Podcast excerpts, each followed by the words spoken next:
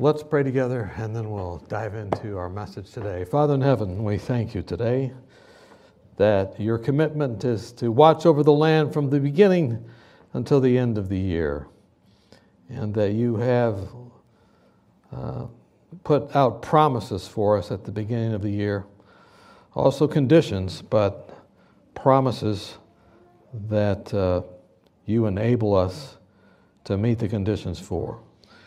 So bless us to that end, we pray in Christ's name. Amen. Before you make New Year's resolutions, before you start a reading plan, you buy exercise equipment, get a journal, buy a bunch of books. before you do all that, maybe the thing we should talk about today is something that transcends all that, and that would be a purpose for your life. Why is it that you would live? Because I don't know about you, but I've made a lot of resolutions that I've not kept. Anybody else join me in that? Because the weather, the inevitable temptations, the distractions, the setbacks usually overcome us unless our why is big enough. What is the reason we have to live? Why is it that we're here? And that might drive everything else. Well, Jesus talked about this and I was reminded of the text and actually chose for today's sermon based on this little bit of research. The most downloaded text on the YouVersion app of the Bible. I have a YouVersion app on my phone. Some of you have that on your phones. There's a gateway or Bible. Is it gateway? Bible Gateway, there's uh, YouVersion, there's different versions that are on various applications. But the most downloaded text this year was, in fact, Matthew 6 33. Most searched text, most downloaded text on that YouVersion, which last year it was calling for the healing of the land. Uh, the Google, the most uh, sought after terms this year on Google, looking back, back at this last year, we were seeking healing. And our motto here at the university is to heal a hurting world. But the most um, searched or downloaded text on the YouVersion was Matthew 6 33. You probably know it as a course. Seek ye first the kingdom of God and his righteousness and all these things shall be added unto you. Hallelujah. Hallelujah. Most downloaded text this year speaks of priority, seek ye first, speaks of intensity, seek is really intense an intense word. If with all your heart ye truly seek me, ye shall ever surely find me.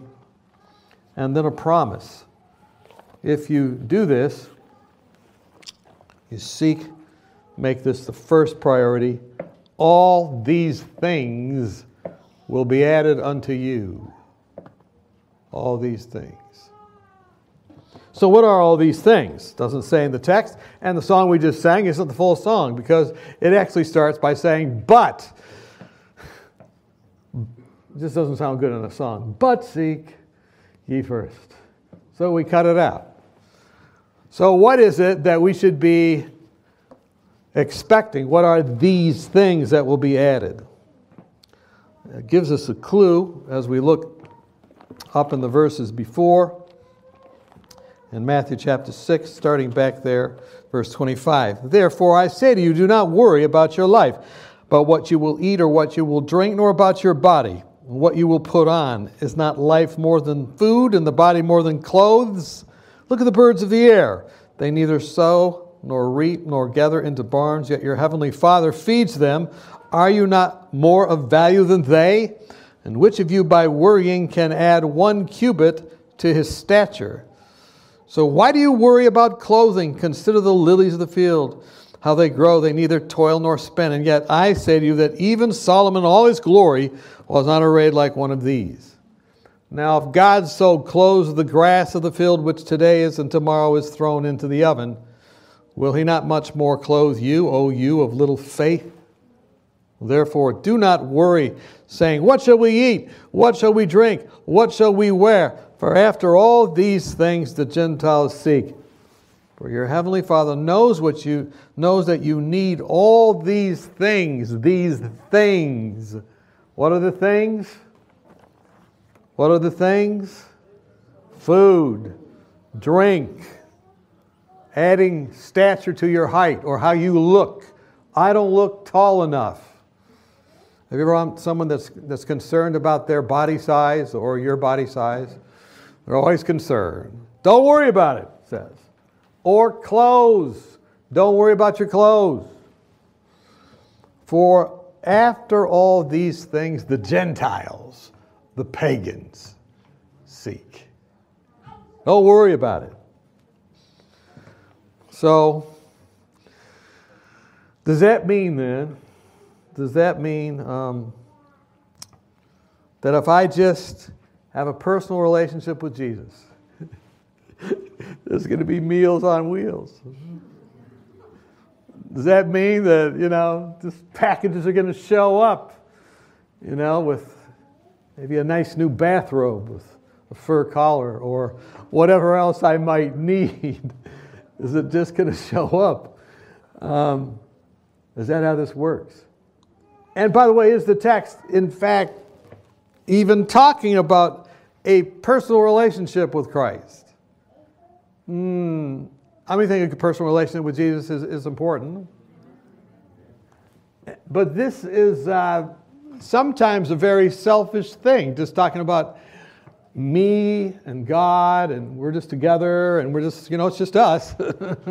he walks with me and talks with me and tells me I'm his own. And no, it's a little more comprehensive than that. I've heard so many sermons about that being the most important thing, but this says no, something different. Seek ye first something else. Not that, even though it's important. Uh, seek ye first, what does it say? The kingdom of God. This is a little different, a little more expansive, a larger why than just me, my, my, I. Okay? It's the kingdom of God. What is the kingdom of God? About a hundred times in the Gospels it talks about it. There's people that debate this back and forth. You know, they have books about it. George Eldon Ladd has an old book. I've, I've read books on this. I'm reading a dissertation right now because I'm interested in it. But basically, there are some things we know it is not. Okay?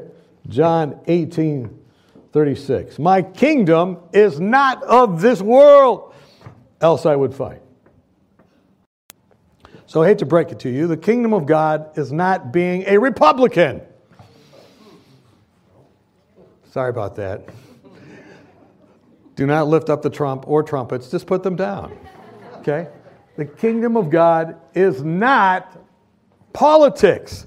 It's not the Democrats. I hate to break it to you if you're biding your time. No.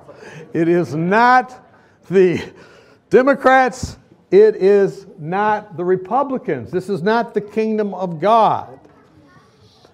Um, in fact, in Luke 17 20, it says that the kingdom of God is not something that can even be observed. You can't even observe it. That's Luke 17 20. Luke 17 21 goes even further and says that the kingdom of God is something that's within you. Don't say, here it is, there it is, but it's within you. Jesus says it already has arrived when he was speaking. He says, When I'm speaking, when I'm here, the kingdom of God has arrived. Matthew 3, verse 2. Tell everyone about it. Matthew 10, verse 7. The kingdom of God. Parables of the kingdom. We could spend, maybe you could spend this afternoon reading the parables of the kingdom. The kingdom of heaven is like, is like this, is like that.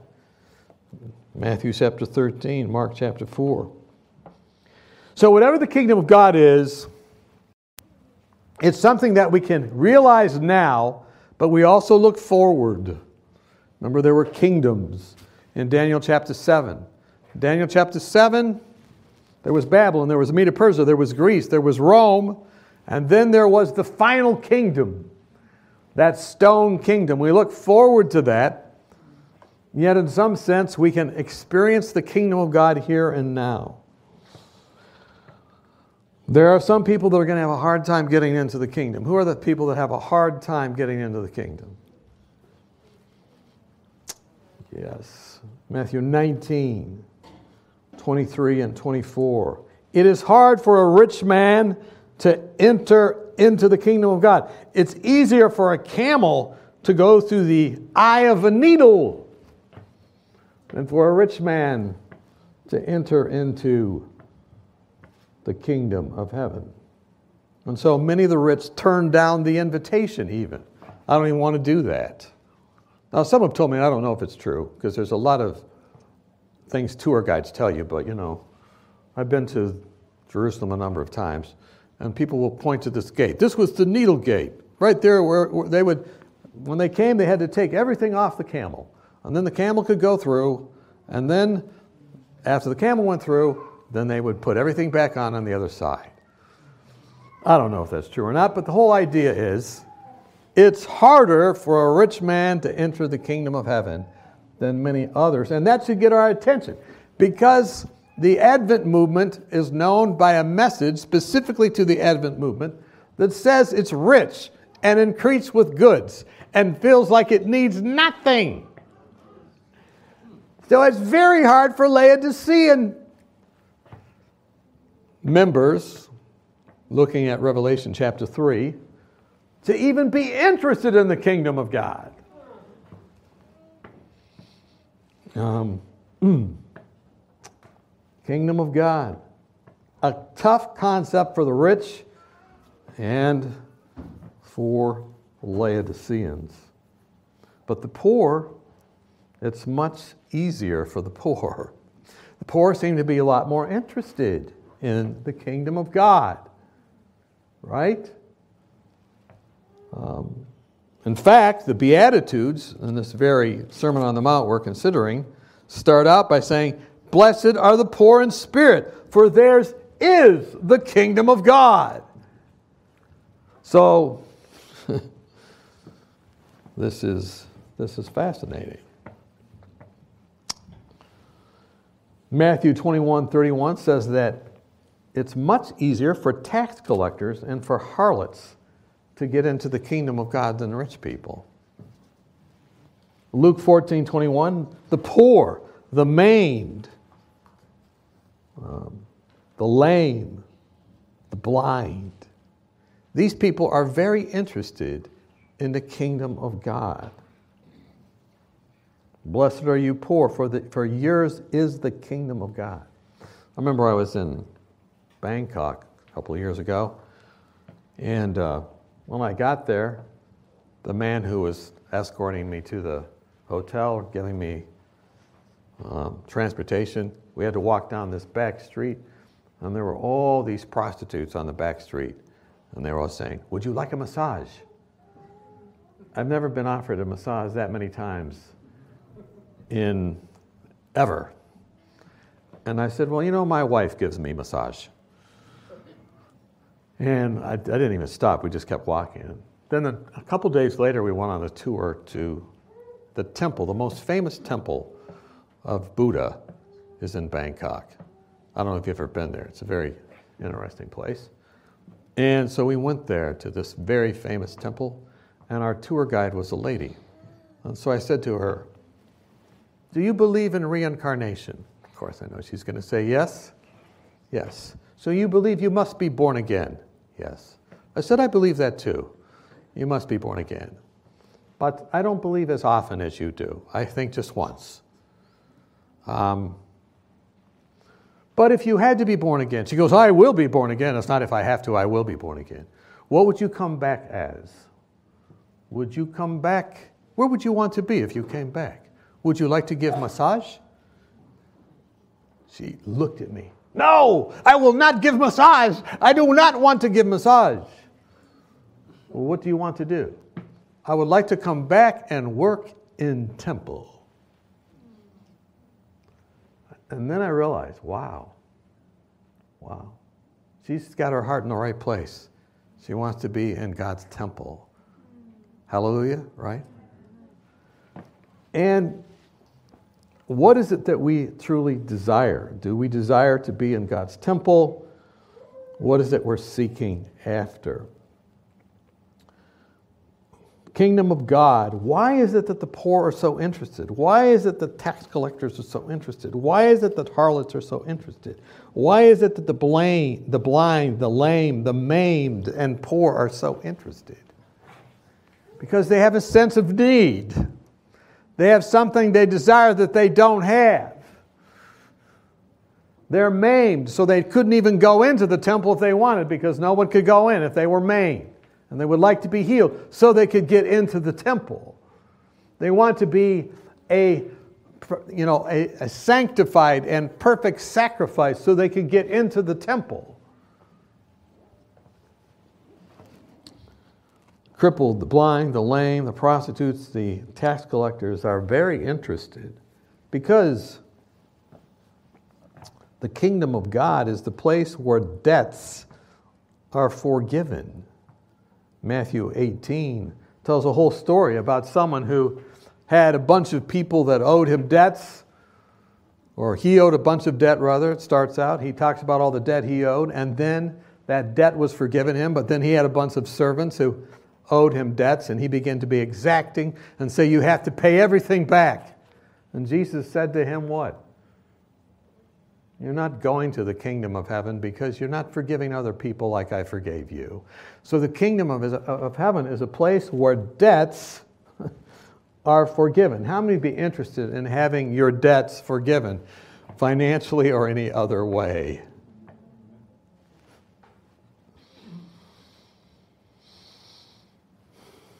So,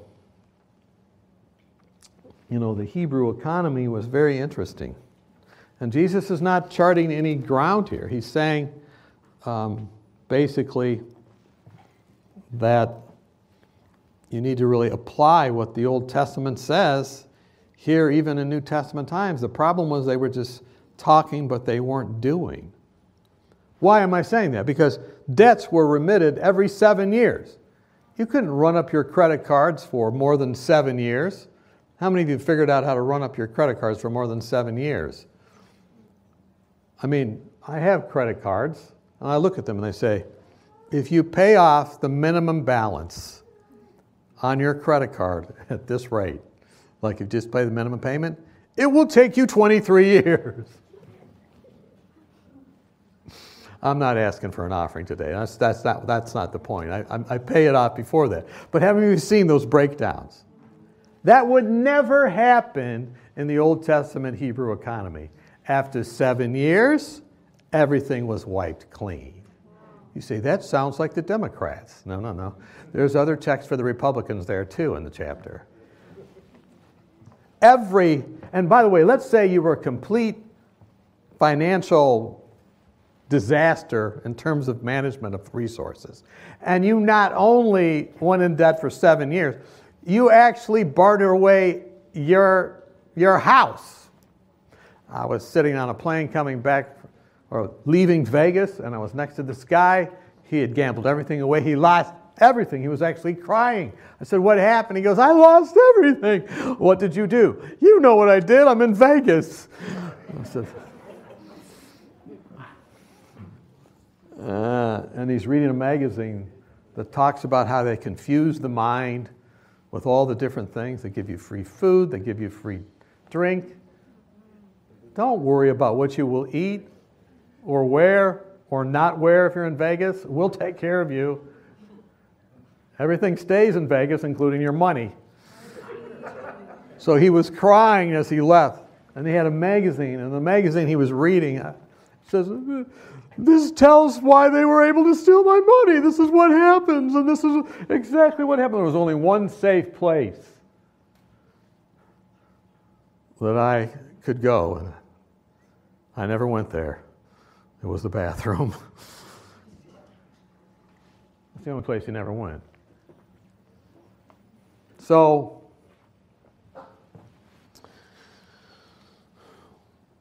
if you are unintelligent enough to gamble away all your money, even in the Hebrew economy, even if you lost everything like this man lost,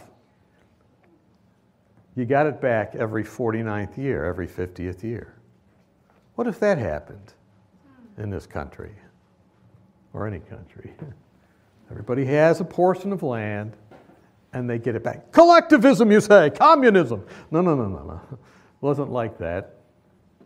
It was like this. Sometimes some people were poor, sometimes other people were poor. Sometimes people lost everything, sometimes other people lost everything. But there was this great leveling system, you might say, that lets you have another chance. Pretty interesting. You want to read more about it, there's a great chapter in the book Ministry of Healing called The Unemployed and Homeless. But let me just read the summary statement found in verse 185. Thus, every family was secured in its possession, and a safeguard was afforded against the extremes of either wealth or want. Very interesting. God's not calling for people to be poor. He's not calling for people to be rich. He's not connecting that, I might say. He's not saying if you're rich, you get into the kingdom, or if you're poor, you get into the kingdom, right? Um, he's saying, I've got that figured out. If you seek my kingdom and its principles first, all these things will be added unto you. Very interesting concept. Now, what's the punchline? How do you get into the kingdom? Look at Matthew chapter 7, verse 21. Matthew chapter 7, verse 21. Not everyone who says to me, Lord, Lord, shall enter the kingdom of heaven, but he who does the what? Will of my Father in heaven. Do you have to be rich to do that? Do you have to be poor to do that? That's why I'm saying. Those categories even fall away when you see the entrance requirement. Many who say to me in that day, Lord, Lord, have we not prophesied in your name and cast out demons in your name and done many wonderful things in your name? I will declare to them, I never knew you. Depart from me, you who practice lawlessness. So those who do not enter the kingdom are those that practice lawlessness. They don't do the will of the Father in heaven. The will of the Father is what?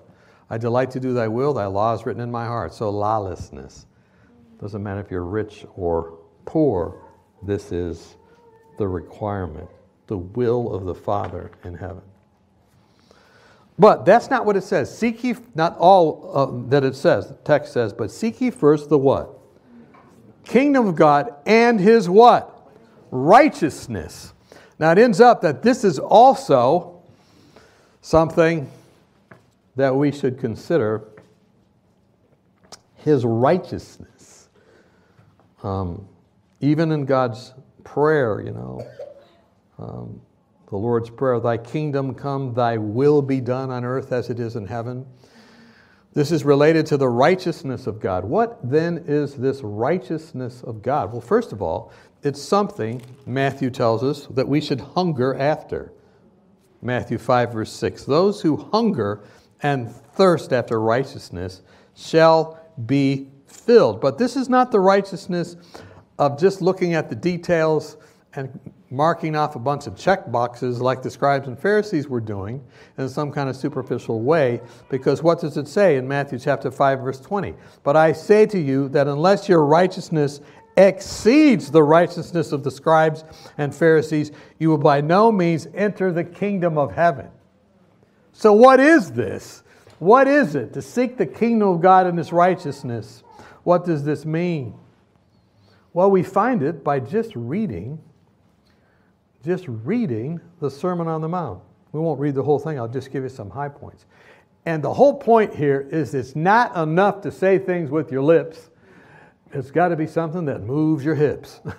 In other words, you've got to have not only prayer, but action. Amen. Right? That's the whole idea of the Sermon on the Mount. It's very practical. It's not talking about something, it's actually doing something. Um, Abraham commanded his children after him to keep the commandments and the way of the Lord. Genesis 18, 19 says, by doing righteousness and justice. Righteousness is not something we talk about, it's something we do. We do righteousness and we do justice. Seven times the word righteousness is mentioned in Matthew, and we hunger and thirst after it. But let's take a closer look. Look down here, right after it says that your righteousness must exceed that of the scribes and Pharisees. What does it say next? Verse 21. You have heard, Matthew 5, verse 21, you have heard that it was said to those of old, You shall not murder, and whoever murders will be in, for whoever murders will be in danger of the judgment. But I say to you, whoever is angry with his brother without a cause will be in danger of the judgment. So, in other words, it's not just saying, well, look, what I did didn't, didn't kill anybody. I mean, nobody's dead. It's saying, don't think that superficially. Think about actually your emotions and attitudes and your thoughts that underlie that. How many of you have ever been angry at somebody and heard the expression, if looks could kill? And this is what it's talking about.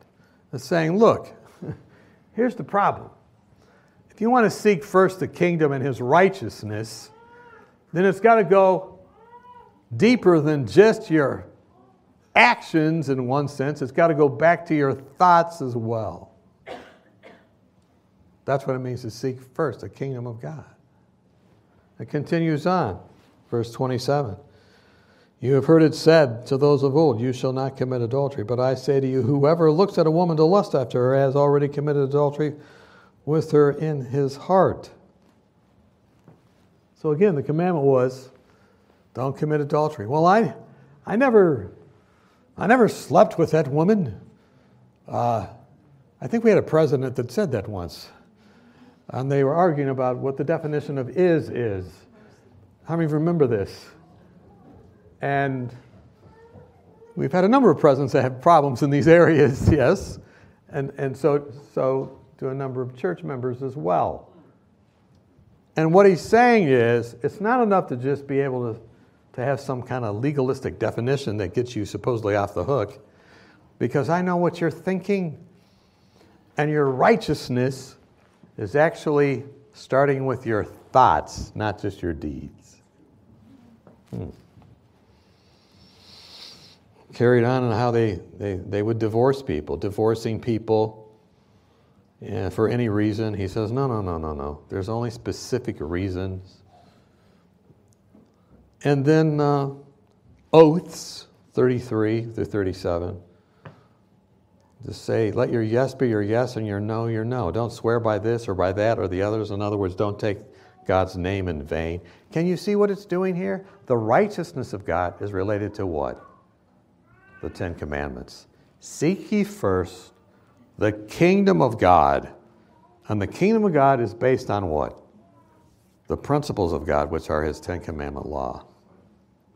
So when it says, this is the most downloaded text, in America. In other words, chances are, if you're talking to anybody about the Bible, many of them have said this is their most important text. So I'm studying this week today so you'll have something to talk to people about. And you should be talking to people, everybody you meet, about God and about Bible text.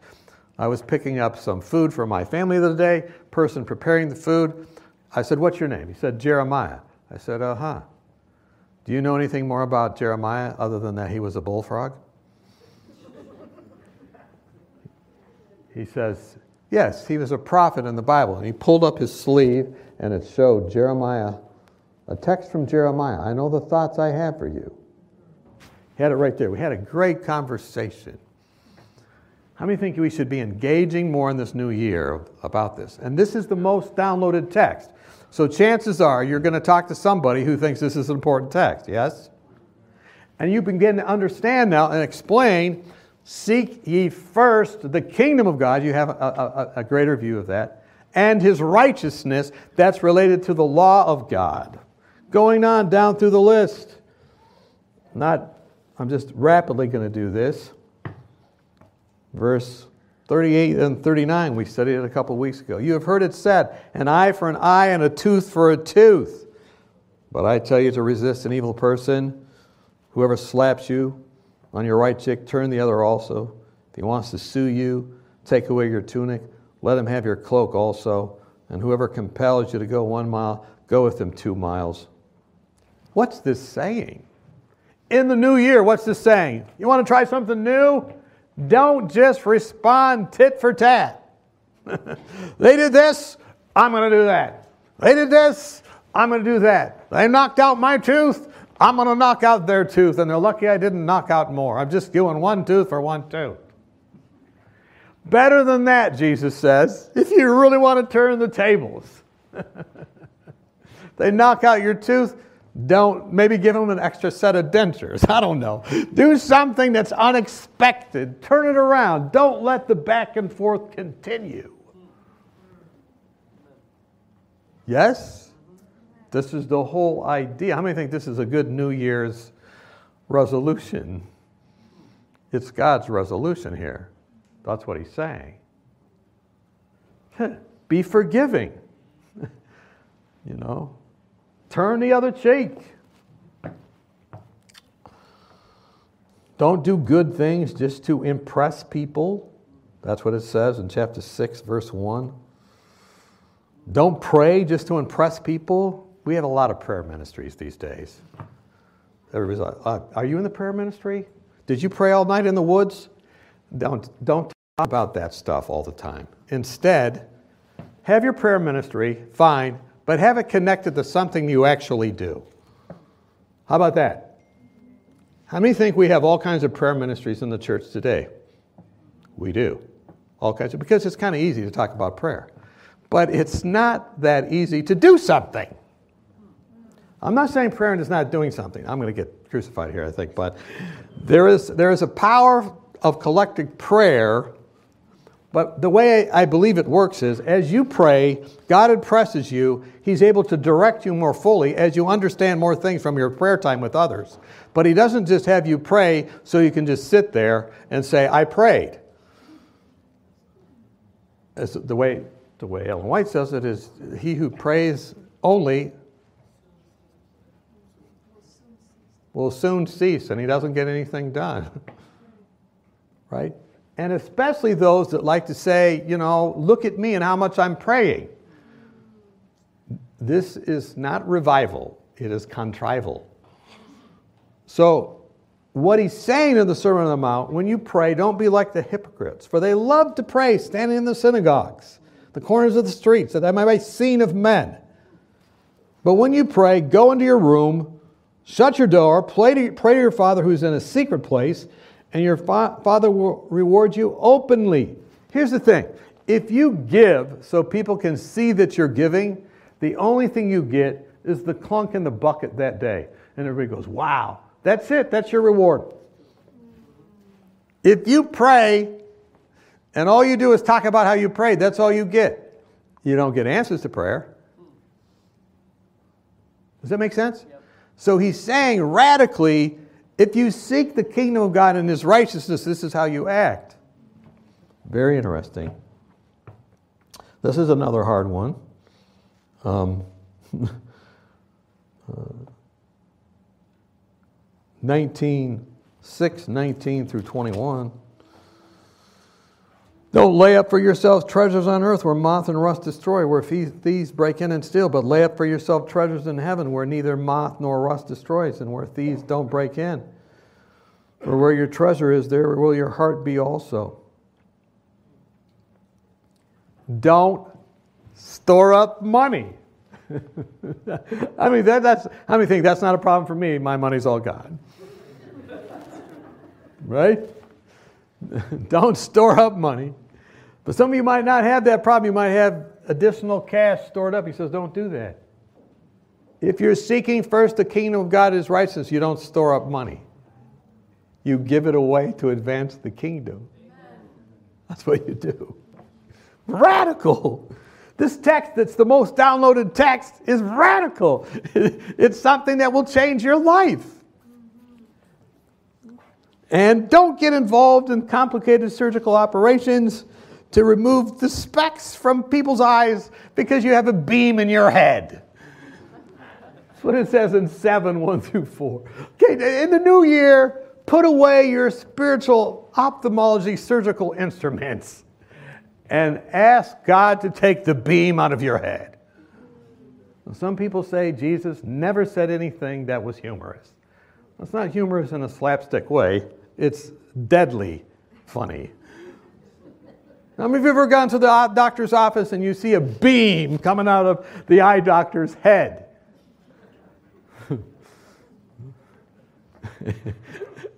you know, when they heard Jesus, it says the common people heard him gladly. They just, they just had to chuckle. By the way, he actually he was using the parables of the people, the scribes and Pharisees of his day. He was only changing the punchline or the conclusion. Let's call it a punchline. Let's call it the conclusion. And people were like, whoa.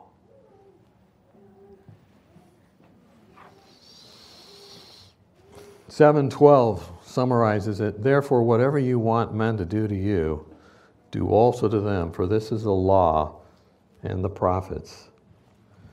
And then that summary text that we already read obedience to all. Look with me for a moment at Matthew chapter 25 and see how this applies one more time because not everyone's going to get into the kingdom of heaven.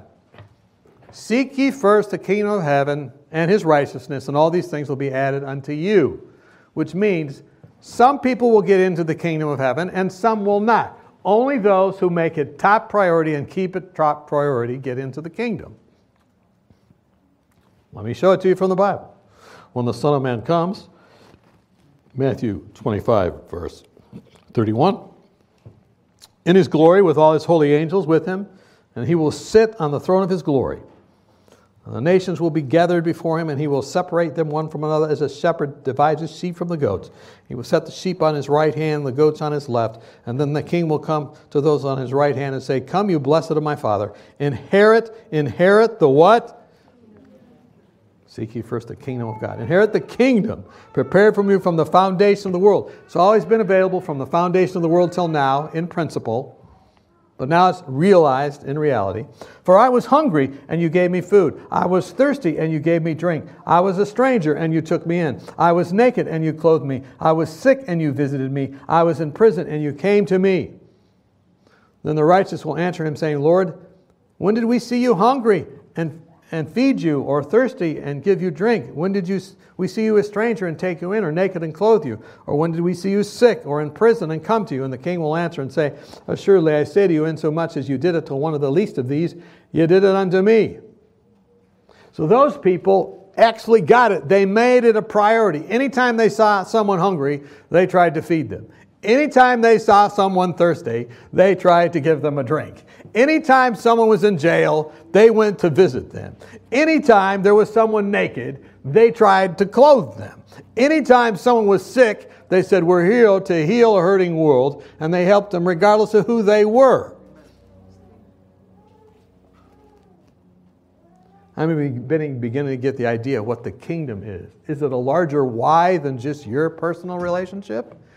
It's a little larger, isn't it? Yes? It's huge. Notice the others, verse 41. Then he will say to those on the left hand, Depart from me, you cursed, and the everlasting fire prepared for the devil and his angels. Why? So this is like, okay, they're going to be burned up. In other words, this text is very important. Seek me first and my kingdom and righteousness, and these things will be added to you. But if you don't seek me first and my righteousness, you're going to be subtracted from the equation forever. How many think this is all for all the marbles? Yes or no? Yes? Why not? For I was hungry, and you gave me no food. I was thirsty, you gave me no drink. I was a stranger, verse 43, you did not take me in. Naked, you did not clothe me. Sick and in prison, you did not visit me. Then they also will answer him, saying, Lord, when did we see you hungry, thirsty, or a stranger, or naked, or sick, or in prison, and did not minister to you? And then he said, Assuredly, I say to you, insomuch as you did not do it to one of the least of these, you did not do it to me. Wow. Powerful words. You know, sometimes we get the idea like Peter had in Mark chapter 10. Look at Mark chapter 10. Matthew, Mark chapter 10. Mark chapter 10, verse 28. We get this idea.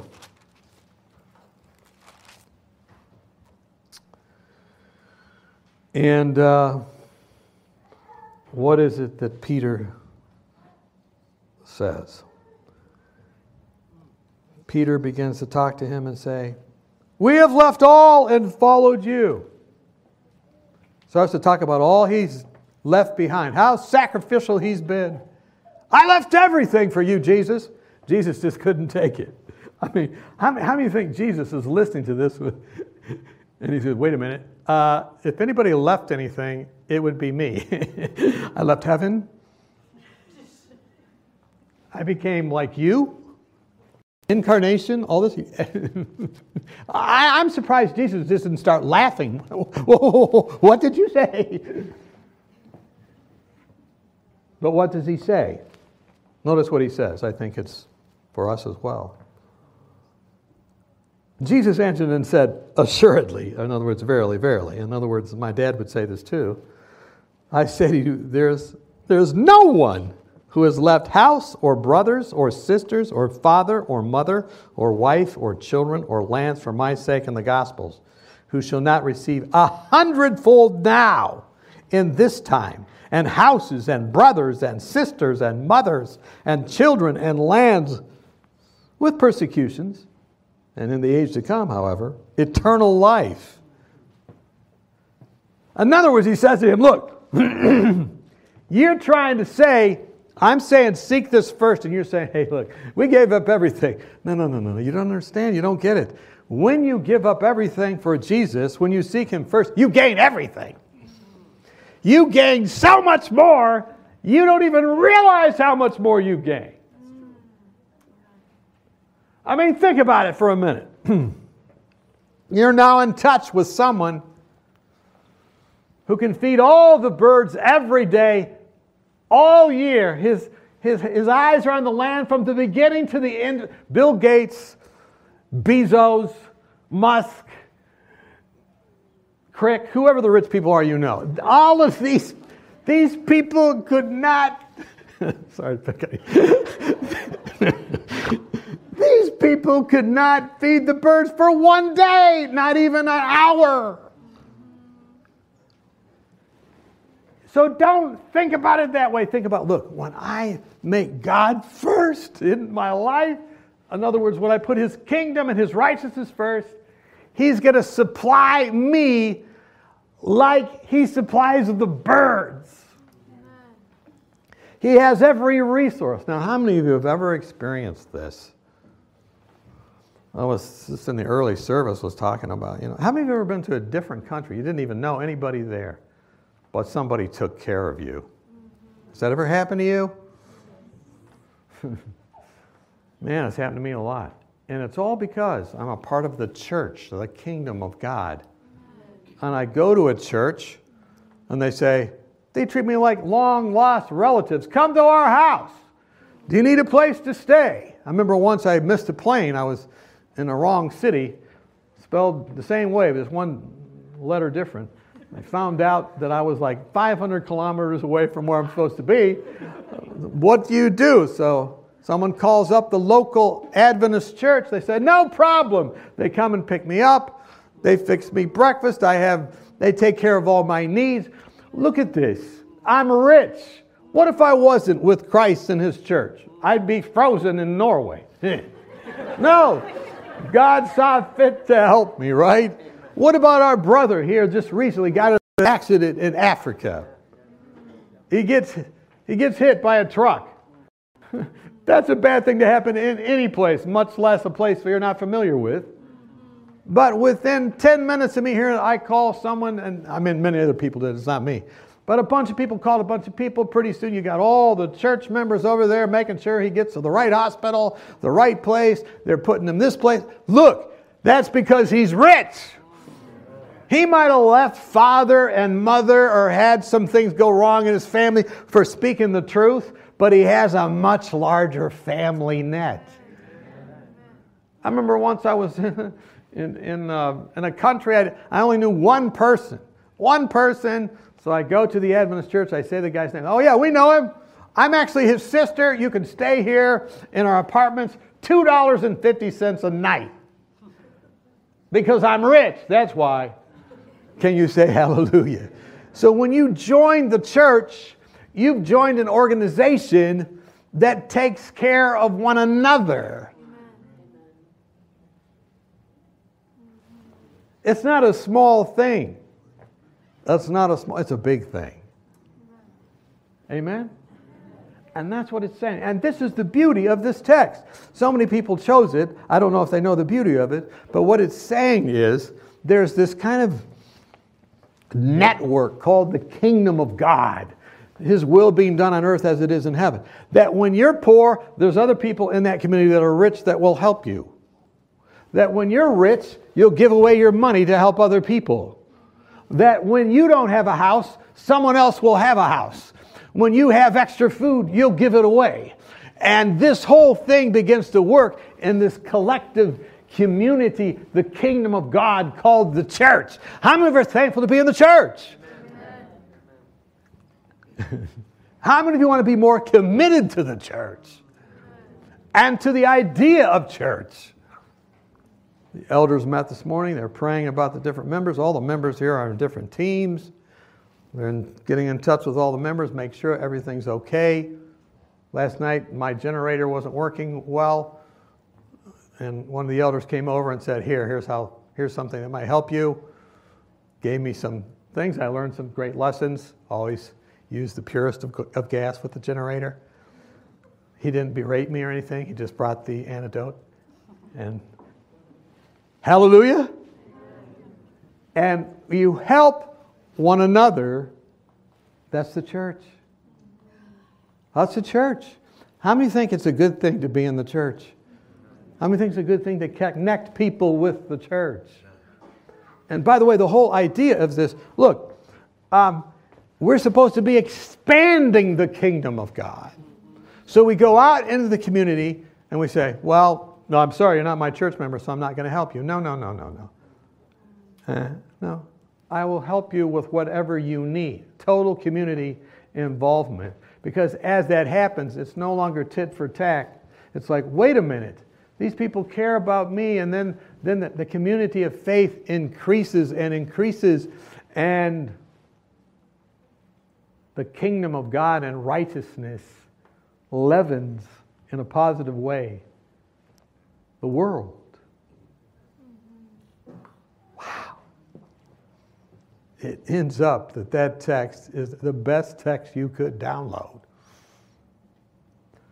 But how many want to just confess with me that sometimes we get our priorities wrong? You know, the last three days were probably the best days to do evangelism in your community if you lived up in this area. Some of you watching may not know that we had the power go out and we had a massive snowstorm, knocked a bunch of trees down. We got enough work for total community involvement for like three years now.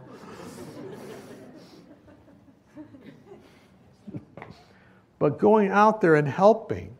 One person told me this morning that there five or seven trees went down. I guess maybe because they're Seventh Day Adventists, but seven trees went down on their property.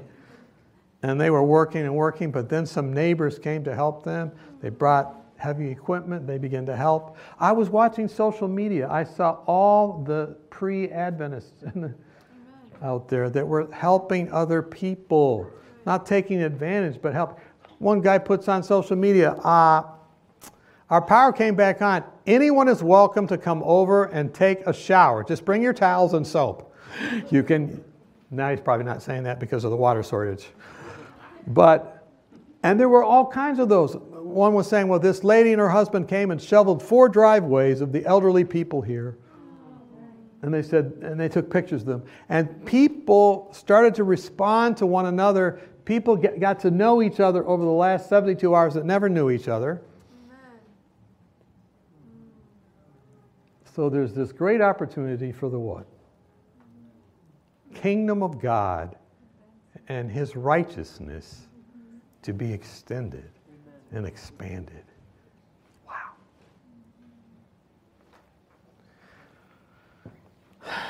So, seek ye first the kingdom of God and his righteousness. And now you're beginning to understand how all these things will be added unto you. Have no food? You get food. No clothes? You get clothes. wow. And even as you do that, your stature increases in the community because you're giving glory to God you add more than a cubit to your size. People say, wait a minute. Wow. It's a kingdom of God principle. Seek ye first the kingdom of God and his righteousness, and all these things shall be added unto you. And that's our first text for the, for the new year. Let's sing together our closing song, Baptize Us anew and ask God to give us an outpouring of His Spirit to baptize us anew with this kingdom view together. Let's stand together as we sing. Baptize us anew. This media was brought to you by Audioverse, a website dedicated to spreading God's Word through free sermon audio and much more. If you would like to know more about Audioverse, or if you would like to listen to more sermons, please visit www.audioverse.org.